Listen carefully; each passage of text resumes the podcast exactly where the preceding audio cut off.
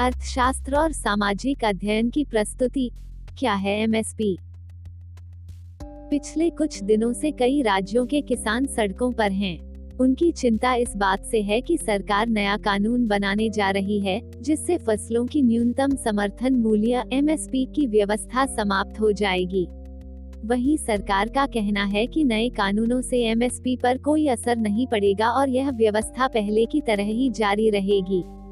इस बीच यह जानना ज़रूरी हो जाता है कि एमएसपी क्या होता है और इसकी ज़रूरत क्यों पड़ती है।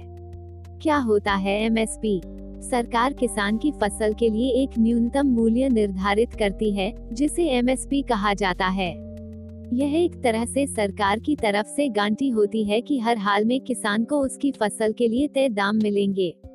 अगर मंडियों में किसान को एमएसपी या उससे ज़्यादा पैसे नहीं मिलते तो सरकार किसानों से उनकी फ़सल एमएसपी पर खरीद लेती है।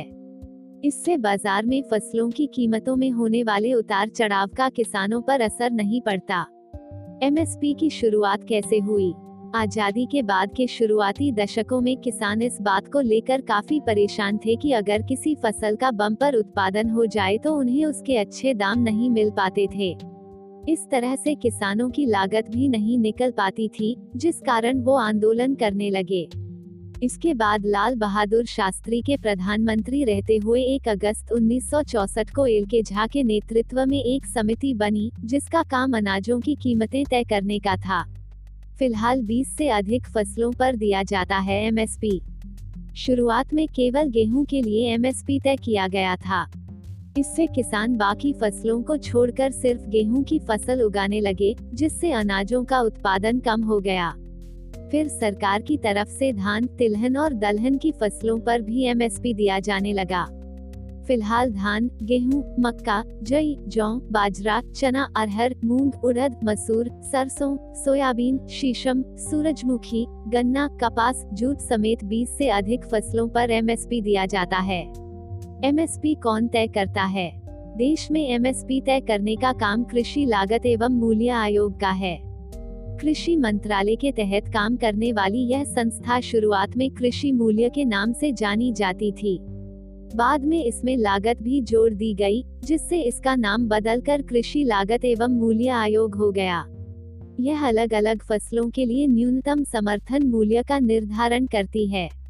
वहीं गन्ने का एमएसपी तय करने की ज़िम्मेदारी गन्ना आयोग के पास होती है। कैसे तय होता है एमएसपी एमएसपी तय करने की प्रक्रिया काफ़ी जटिल और लंबी होती है।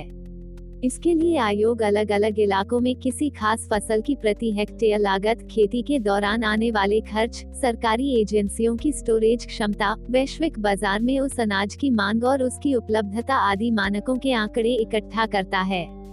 इसके बाद सभी हितधारकों और विशेषज्ञों से सुझाव लिए जाते हैं। अंत में आर्थिक मामलों की कैबिनेट समिति इस पर अंतिम फैसला लेती है। सरकार भले ही 20 से ज़्यादा फ़सलों के लिए एमएसपी तय करती है, लेकिन आमतौर पर सरकारी स्तर पर खरीद केवल गेहूँ और धान की हो पाती है। ऐसे में सभी किसानों को एमएसपी का फ़ायदा नहीं मिल पाता। इसकी वजह यह है कि गेहूँ और धान को सरकार पीडीएस प्रणाली के तहत गरीबों को देती है, इसलिए उसे इसकी ज़रूरत होती है।